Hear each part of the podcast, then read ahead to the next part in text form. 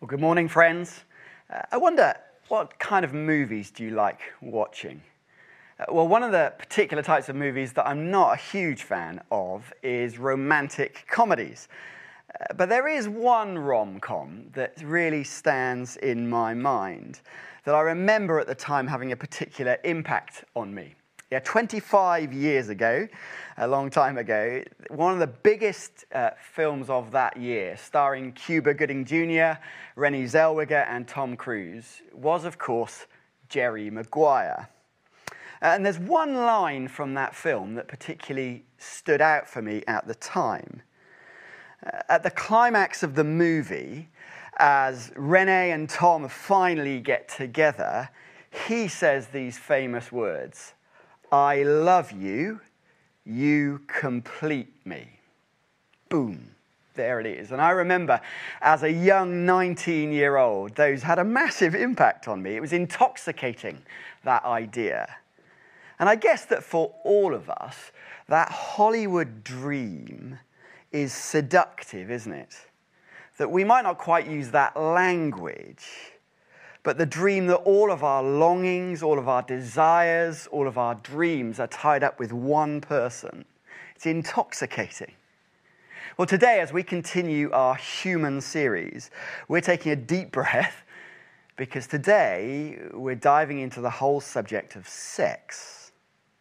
And as we get into it, we'll discover that those words from Jerry Maguire, you complete me, are actually devastatingly far from the truth. And as we get into this, I think there's a posture that we might want to adopt. Uh, in the New Testament in the Bible, in 1 Corinthians 13, there's some famous words that are often read at weddings about love. But actually, Paul, the author, wrote those words not particularly focused on romance, but actually to the church. And this is what he says If I speak in the tongues of men and of angels, but do not have love, I'm only a resounding gong or a clanging cymbal. If I have the gift of prophecy and can fathom all mysteries and knowledge, and if I have the faith that can move mountains but do not have love, I'm nothing.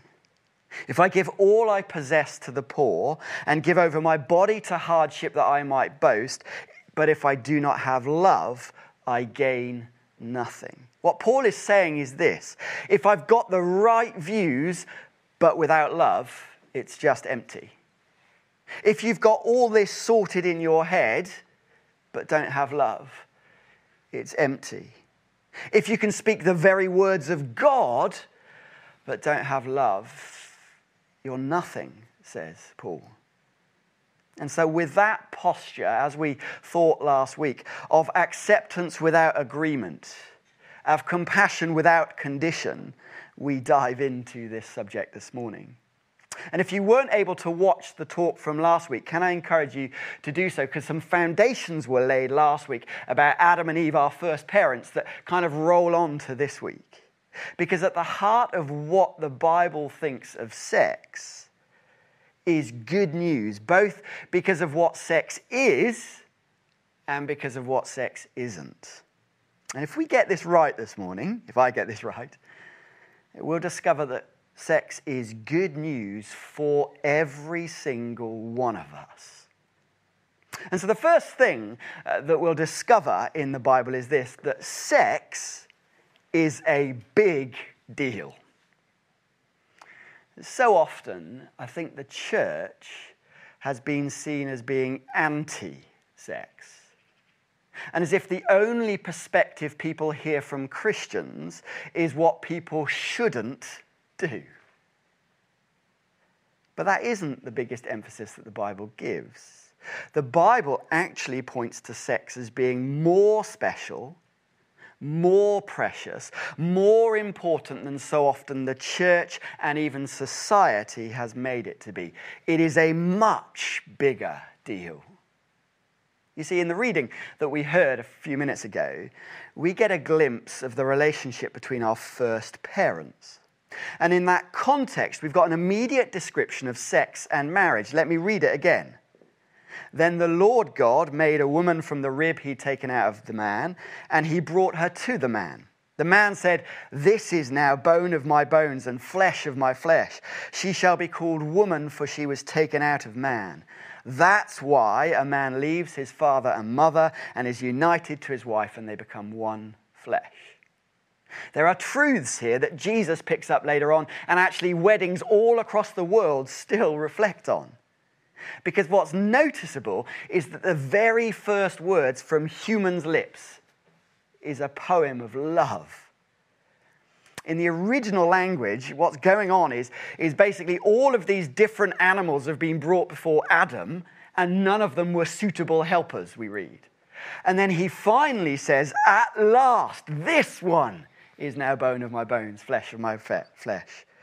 The suitable companion is here at last, overflowing with praise. There she is, entirely the same, entirely different. And in that relationship, there are three dimensions we read. They form a new family unit because the man leaves his father and mother, we read. There's a public commitment. He's united to his wife. And then there's sex, one flesh. And so, at the very heart and the very start of humanity, sex is on the agenda as a central part of the committed relationship between the man and the woman, which we today, all around the world, refer to as marriage. And the rest of the Bible builds on that importance of sex. Now, I don't know about your experience uh, as you were growing up, but I remember being at school on the day that we were given out some Bibles from the Gideons. Now, we were in a school in year, uh, year seven, aged 11, we were all given a Gideon New Testament. And I remember in our art class, just after we'd been given it, because people knew I went to church, what were we doing? We were flicking through this New Testament, trying to find the bits about sex. And we were reading through, look, there it is, and hey, isn't this funny? Because actually, the Bible doesn't shy away from the beauty, the power, the preciousness of sex. In fact, an entire book of the Bible, Song of Songs, is devoted to it that was considered so erotic that teenage Jewish boys were not allowed to read it. Now, I wonder if we've forgotten that in our society.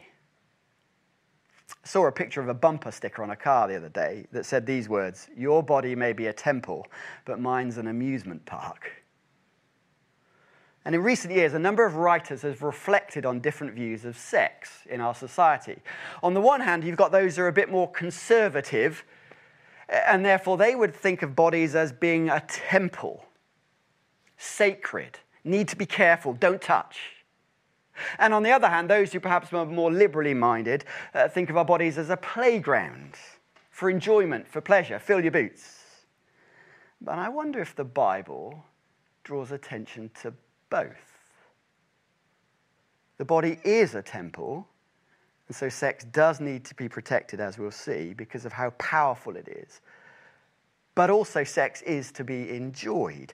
You can't read the book of Song of Songs and think that the Bible is down on sex. I encourage you, after this, go and read Song of Songs, chapter 4 through to 8.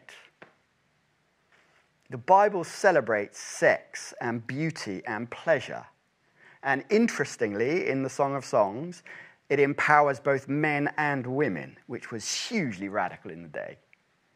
But because it is so powerful, there is a safe and healthy context for it. Our bodies are not just playgrounds. And don't we know that to be true? We know that when we're damaged, when we're hurt by sex, it's not the same as just grazing our knee.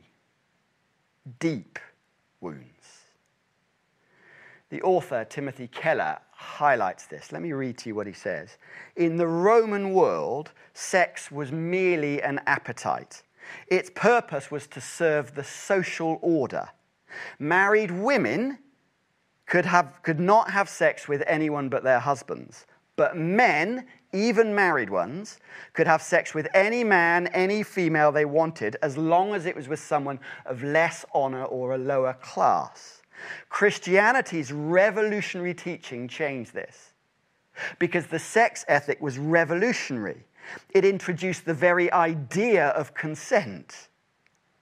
And it made sex not about self fulfillment, which always privileges those with more power, but about creating lasting community that reflects God's relationship to us.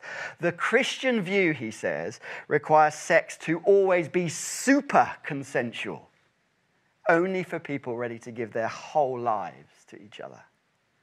In a sense, the Bible knows there's no such thing as safe sex, only safe people. Sex is powerful and precious, and so needs protecting, not just momentary pleasure. And a few years ago, uh, the author Douglas Coupland, in his famous book Generation X, said these words I began to wonder if sex was really just an excuse to look deeply into another human being's eyes. There is a sense that all we really want is to be loved and accepted for who we are. And that's why the Bible describes it as one flesh there's a togetherness in sex that is way deeper than just a fleeting, pleasurable transaction.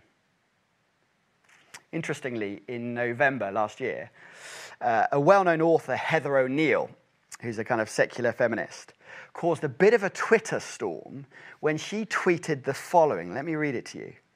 If you have sex with someone knowing full well it's going to be a one time thing, but the other person believes they're embarking on a relationship, I don't think you can really consider that consensual.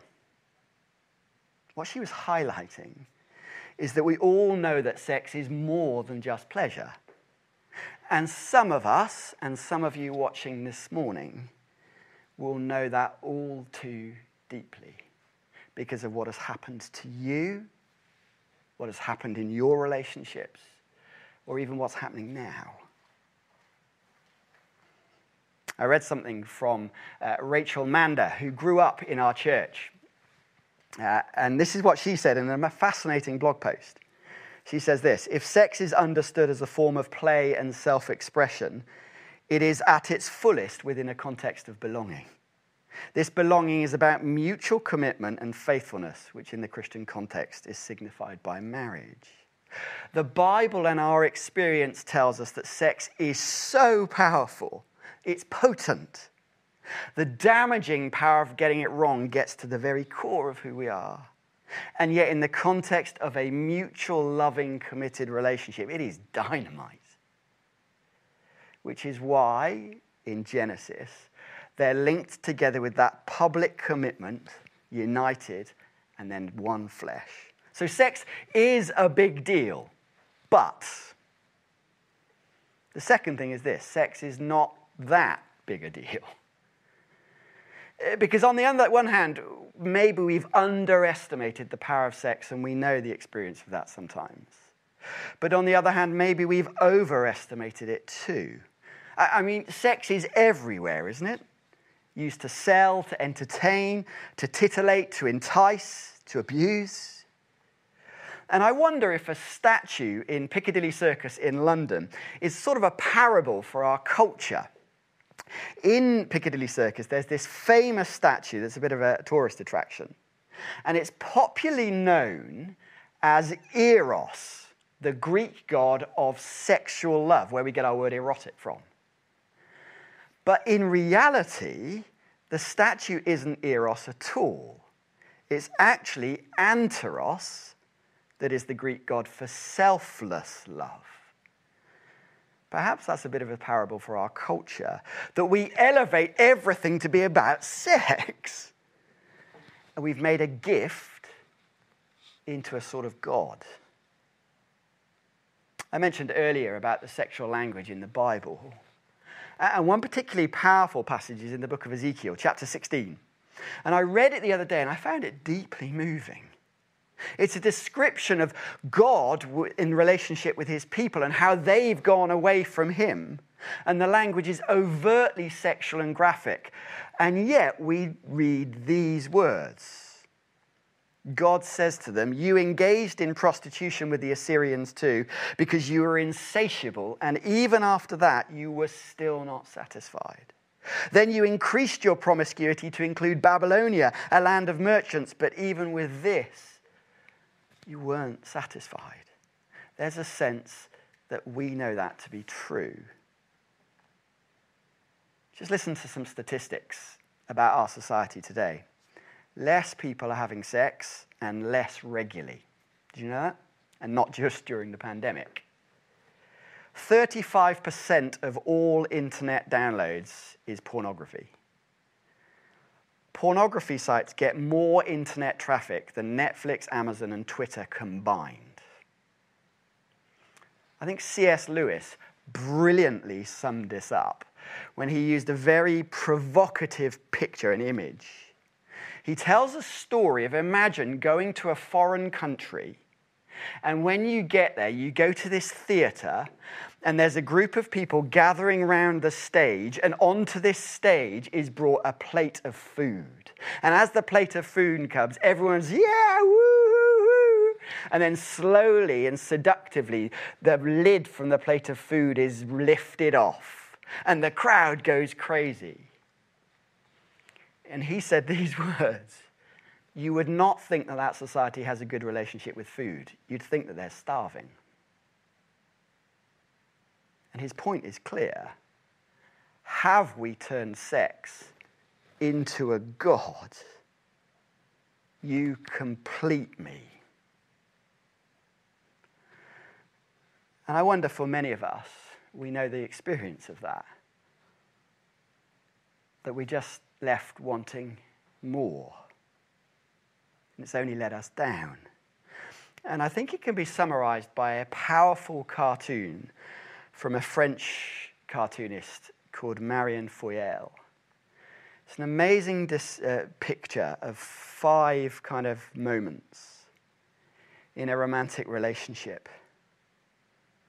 At the beginning, you've got the woman drawing this idealized picture of her partner. And it's amazing. Her response is just kissing and roses, fantastic. And then suddenly, from behind this drawing, the real partner appears. And all her dreams go crashing to the ground, and she's left with reality rather than fantasy. And she's disappointed and heartbroken. We have all got an idealized, romanticized view of sex and romance, and the reality has left us aching the atheist uh, philosopher Alain de Botton says this in a book about marriage. Fascinating. He says, The facts of life have deformed all our natures. No one among us has come through unscathed, he says. In a secret corner of our mind, we picture a lover who will anticipate our needs, read our hearts, act selflessly, and make everything better. It sounds romantic, he says, yet it is a blueprint for disaster. Wow. What he's saying is that we so often have placed a responsibility on sex and relationships that they can't bear. We so often believe that if we just find that right person or that right experience, all will be well. And so we go searching from the next to the next to the next or we simply long for more or better or compare to what we think others might be doing. Or if we aren't getting that, we believe somehow that we're missing out. And so it becomes self despair. And so much of what we've believed is that sex is what you need to be having to be fully human. Our culture has linked up the idea of the action with identity. And we've left a string of broken hearts and broken lives because somehow they feel subhuman because it's not quite what they think it should be compared to the dream. But we forget that central to the Bible is a figure that is the model of humanity, perfect in every way, and yet was never in a romantic relationship, never had sex, never had children. Jesus confronts the idea that sex is that big a deal. As one author who is gay and who's chosen celibacy because of his Christian faith said, Celibacy represents a challenge to the idea that one must be married or have sex to be fulfilled. And it's a profound affirmation of the gospel. And can I apologize here? Because I'm not sure it's just society that has elevated sex to the idea of a God worth living for. I wonder if we as the church have sometimes overpromised, over elevated marriage and sex, and undervalued singleness.